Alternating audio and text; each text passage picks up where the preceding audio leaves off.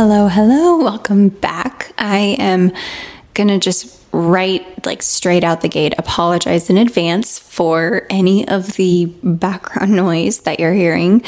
Um, truth be told, Nashville is not prepared for any kind of inclement weather. So anytime that it gets snowed, like even I don't know, I think we got like five inches, which is way more than we normally get, but it it is like four feet in any northern state. I mean, our whole city like basically shut down. The roads are not plowed, there's no salt. Like, we're just not prepared for this. So, all that to say, my kids have been home for the past four straight days, and I have loved this extra time with them, but my sanity's a little a little thin right now. We're we're a little bit on edge and they are downstairs right now um, you know, being kids and being a little bit loud. So if you hear anything, that's what that is. But hi, I had a I had the full intention to do a totally different episode today. Like I got really excited about it, but I actually was requested to do this specific thing by a couple of different people, and I'm just gonna like lift the veil and say I don't even know that I'm the best person for this, but I can say I have a lot of experience with this. Um, and that is healing after heartbreak.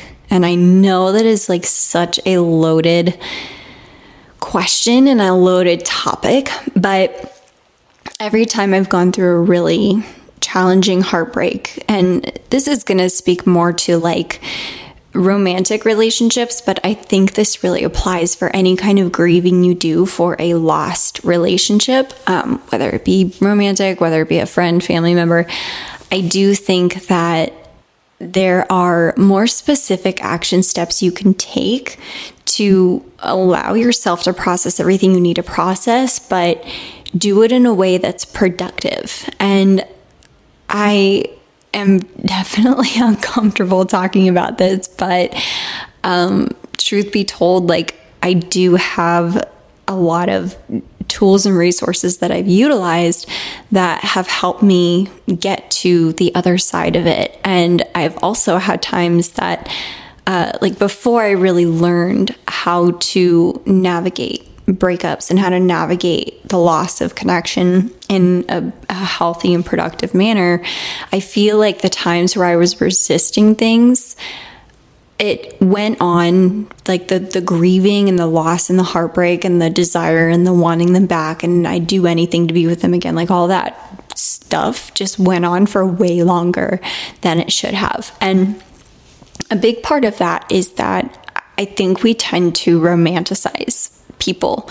And we tend to trick ourselves into focusing on like the best things about being with them when the reality is that if they were actually really good for you in in some capacity it wouldn't have it wouldn't have ended. Like if the relationship dynamic was really, really healthy and it was the right person, right time, right situation, right circumstance where they're actually adding value and and adding so much to your life, then they would still be in that position. So first thing to kind of continuously remind yourself if you have recently gone through heartbreak or if you're going through heartbreak or if you know there's somebody from the past is that it ended for a reason and that is the important thing to remember.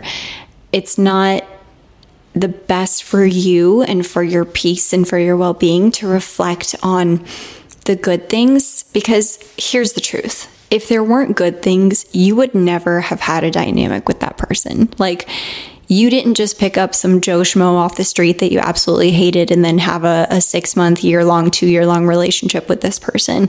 There were things that attracted you to them. And you can hold space for both. You can hold space for both the knowledge and the understanding that there are a lot of really incredible things that drew me to this person. There's a lot of things that I still love about them. There's a lot of things that I admire about them as a human being. There's certain qualities that I liked and that I liked experiencing. But overall, there is a reason why it ended. And that is a, a major component that you're going to have to keep talking yourself through as you go through this process because we tend to romanticize the past. We tend to look back at a situation when we're out of it and kind of second guess ourselves because the new is uncomfortable, right? Being single after you've been in a relationship is uncomfortable. Sleeping alone after you've spent the past however many months or years spending nights with somebody is uncomfortable. Not having that person that you just immediately call when like something happens in your life or when you've had a good day or when you've had a bad day, that is uncomfortable. All of this is new and it's not necessarily foreign because you've been there before, but it is important to remember that your your mind, your body is constantly trying to seek comfort, right? So when you're in this state of being uncomfortable with your with your newfound um, singleness or with your newfound distance from this person, your mind is going to try to kind of trick you, and your emotions are going to trick you into thinking that the situation wasn't as bad as you made it out to be, or you kind of like romanticize things, or you think back to how it was in the beginning. But that doesn't necessarily mean that it's reality. The reality is the reason why it's not there anymore. The reality is the reason why it ended. That is something that is going to really carry you through this process, anytime you start to think and you start to romanticize and you start to try and talk yourself into how not bad it was, you need to remember it ended for a reason. That's number one. Number two, you have to recognize and accept that it's going to be painful it's gonna hurt. And especially in the beginning when you're not used to it, when you're not used to being single, when you're not used to not talking to that person, you have to recognize that it's going to hurt and that's okay. We're not promised a life free from pain or discomfort. But that's where the growth is happening. That's where the the lessons can be learned. And I don't think it always needs to be one or the other. I think you can have both the lesson and the love. You know, it doesn't have to just be like, oh, this person was a, a lesson for me. I do think that it helps to get understanding about yourself from relationships that you're in and from dynamics that you're in and and we'll talk about that in a minute but a big component of delaying your healing tends to be when you avoid the uncomfortable feelings. And I can say that because that was a lot of what I did for years. I never wanted to feel anything painful because I was so scared it would overtake me. I shared that I, you know, I've suffered with depression and anxiety, and at times it was suicidal and it was really bad. So my fear was always if I feel this, it's going to overtake me. It's going to be too much. It's going to be too painful. It's going to hurt too much. And that only comes truly when you continuously bury it down because then it just festers and grows. But the more that you lean into those moments of grief and sadness and allow it to just be that, it doesn't have to mean that they were your person and you lost them. It doesn't have to mean that that's the person you should be with. It just means that that's what it is. It's grief, it's sadness, it's loss. And I know that's not easy. I've been in some relationships where when they ended, I felt this like weight lifted off of me and I felt such a relief, but that doesn't mean I didn't grieve them. That doesn't mean they're not sad.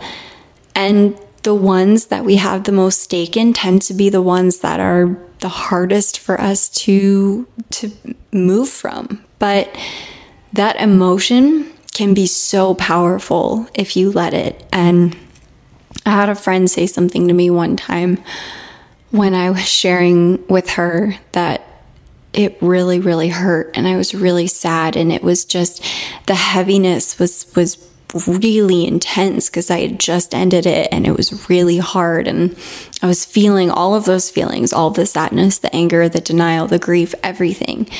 And she said, I think this emotion is is a sign that you can give yourself that shows you were brave enough to love again. And that's a really good thing. Is that like even the hardest moments that you've gone to with the greatest loss and the most challenge, you've come out on the other side. And I have been through breakups and ending of relationships where I remember feeling like, am I ever gonna love somebody again? Am I ever gonna feel this way about somebody again?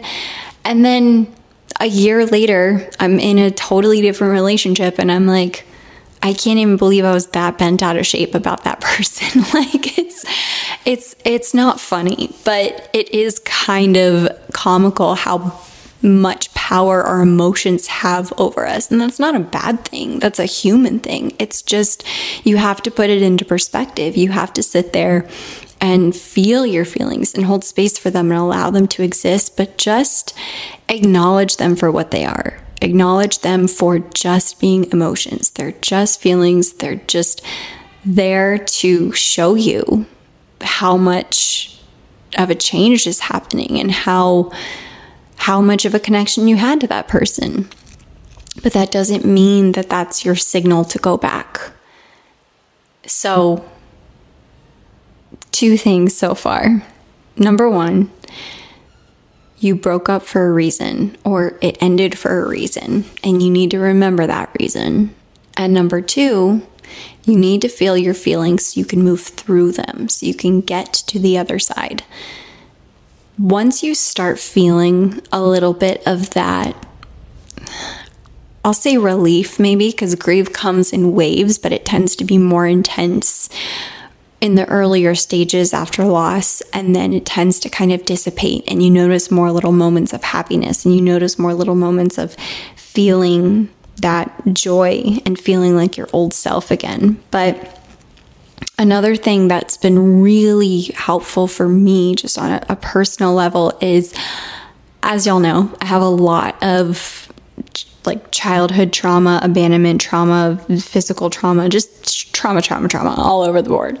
And I had to start getting really real with myself a couple of years ago, wherein I found myself continuously attracted to partners who were not good for me, who didn't love me in the way that I loved myself, but they did love me in the way that I felt that I deserved. And that's a whole other topic. But every time I've gone through a breakup, I've had to have this moment with myself where I was like, okay, seriously, let's let's get real, right? It's just you with me right now. It's just me. it's just me, my feelings, my inner work, my shadow, all the stuff. So let's really talk about this for a minute. What about that person made you want to be with them when you knew that they weren't safe? Overall, when you knew that they weren't right for you overall. Or maybe you did genuinely believe that they were 100% right for you and you still ended up not getting what you deserved or not what you needed or not what you expected from that relationship. So, what within me finds that attractive? And that doesn't mean that you are broken or that it's your fault. That is 100% not what I'm saying. But I am saying that sometimes there are parts of ourselves that we've been avoiding that find connection in familiarity. And that can be really dangerous if we haven't healed those parts of ourselves that are familiar with poor or toxic relationship dynamics. And again, most of this comes from childhood. So I, this is actually like, I always think of like the seven husbands of Evelyn Hugo, and I relate it to like I had so many different parental figures to heal from because basically every parent that I had, and I had four of them, all had some kind of lasting damage on me in some way. And I've like, I feel like I've met all of my parents through people I've dated. And I'm not even kidding. It's a very weird realization to have where you're like, oh, right, you're my, you're my stepdad. Got it. Okay that's why I was attracted to this. And it's not that you find them attractive because of that, but the familiarity of somebody that shows you that same love. Love is in air quotes because it's not real love, but that same form of relationship dynamic that you experienced is what you feel connected to.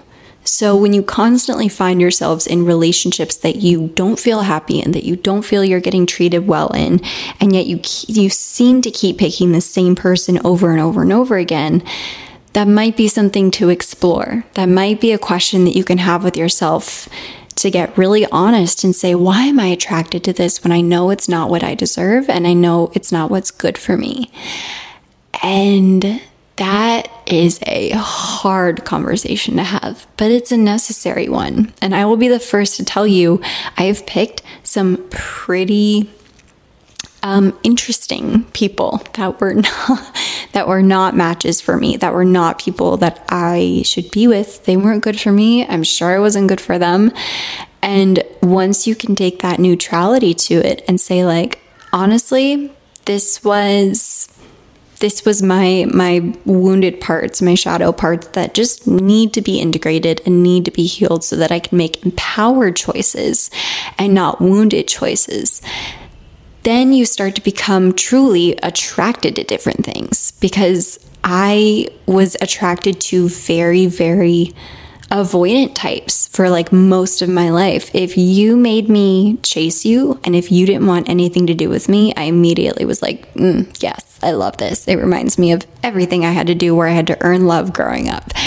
And then as I started to heal those parts, it became so unattractive to me. It actually changed my preference, wherein I went from feeling so comfortable but also uncomfortable with people who made me earn like the slightest, tiniest morsels of love and affection. It, it was truly very sad. That became unattractive to me. And what became attractive to me was people who poured into me, was people who pursued me, was people who gave a lot of their time, energy, um, who like loved me openly, like just completely openly, radically, and didn't play any games. That truly became attractive to me. Wherein, if any guy was starting the whole like playing games thing or doing the avoidant thing or whatever, I was so turned off to it. And I was like, mm, no, no, this is not, this is not a dynamic that works for us. On to the next. And I think that's actually a really powerful thing that you can do for yourself is to start integrating some of those wounds and some of those behaviors and ask yourself like why? And that doesn't mean that it's your fault but it does mean that it's it's your responsibility to change these things if you want somebody that's truly a partner that you choose from a space of empowerment and finally honestly the most fun part this is my favorite favorite component of of how to move on after breakups and ending of relationships is truly to start finding yourself again, start falling in love with all of the things that made you yourself again. Why do you think that women glow up so hard after relationships? I know some, like, I've seen some guys, like, do it too. But honestly, let, let's just be really honest here for a minute. I have seen almost every woman that has gotten out of a dynamic, she has like an instant glow up. And I rarely see that with men. And I feel like there it is, there's the kids. Um, I've noticed, I've actually paid attention to this pattern, not just in myself, but in people that I've been surrounded with for years. And it's truly because, like, if you're anything like me, when you're in a relationship, you are putting in every ounce of effort that you possibly can before you let it go, right?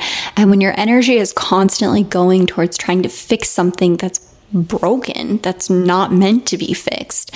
You're not putting any of that towards yourself. You tend to lose yourself a little bit. And that doesn't mean you lose yourself entirely in the relationship and and you have to like completely build yourself up from scratch, but there is a healing element to kind of remembering who you are by yourself again. Remembering who you are when your energy is going towards you and your life and what you want to create and what makes you happy and what makes you feel good. And I got to be honest, every single relationship that I've been in, that I've ended, it has always been one of the best pivotal moments for me. And of course, I don't want that to be the catalyst, but I think there's a lot of realizations that you can have in those moments about where you're truly at and maybe some areas that you've let yourself slip. And I'm 100% speaking to myself here. We tend to prioritize our partners and the people around us before we prioritize ourselves. And that can be one of your greatest opportunities when you're not wasting your time and energy in the wrong spaces to pour it back into yourself, to do what you've been wanting to do because you don't have another person that is either holding you down or draining your energy or just not the right use of your time and your resources. And you can put it back into yourself. You can remember what it's like to to dance in front of your bathroom mirror and not worry about what anyone thinks about you or go out with your friends and not have to tell anybody like what time you'll be home or what you're doing or where you're going. You can be that most abundant, beautiful, full, independent version of yourself again. And ideally, the right kind of person is attracted to that and wants to have you stay in that space. And I think that's why for the past, I don't know, it's probably been like five years at this point. I've gone on dates just by myself, totally alone. I'll go have dinner by myself. I'll go sit at a bar and have a drink or have a mocktail. And like sometimes I'll read a book. Sometimes I'll just like scroll on social media. Sometimes I'll talk with a friend. A lot of times I'll just like meet whoever's there and start striking up a conversation with the person next to me. But that that element of treating yourself how you want someone else to treat you in the dynamic, that's a big part of why I've been able to attract better partnerships and why I'm so picky at this point. And you should be. You should be picky. You should be selective because if you're going to devote your time and energy to somebody, it needs to have a good return on investment. It needs to be something where you feel poured into and loved and lifted up in ways that matter to you. So, to recap, one is don't romanticize. You need to remember why it ended because it ended for a reason. Number two, let yourself feel those feelings for all that they are and move through them. Number three, work through the the why, why you were attracted to them. What was it that caused you to want to spend time with somebody who ultimately wasn't the best for you? Go really inward. And four, pour back into yourself. Love yourself. Have fun with yourself again. Have adventures with yourself again. Have good experiences where it's you and you. And remember why you are so attractive and magnetic in the first place. Remember why you're so beautiful and radiant and confident. Remember all of those elements of yourself that maybe were a little bit overshadowed by the sadness and the grief and the frustration and the fights and and take whatever time that you feel you need or whatever time is is necessary for you. Take that space, take that time. You're not getting too old. Nobody's passing you by. I am a massive believer and I've seen it work out too many weird random ways in my life personally that the right things show up at the right times. And you are a magnet for what you what you want to attract. So you get to decide what that is and and you get to call the shots and you get to say what your next dynamic looks like and you get to be selective and you get to be picky and you get to do all that because you have put in the time, energy, and effort that it takes to, to heal, to move on. And don't rush this process. Allow it to unfold at the time that it needs to and the time that's best for you. I um I hope this was helpful. I feel like uh I don't know. I hope that the things that I've done and the things that I've learned are are helpful and maybe can pour some life into you and speak some life into you. And no matter what, no matter kind of what place you're in, what you're going through, um, allow it to to unfold as you need it to, and know that you've got somebody over here that's rooting for you and that believes in you, and that's a big cheerleader on the sidelines of your life.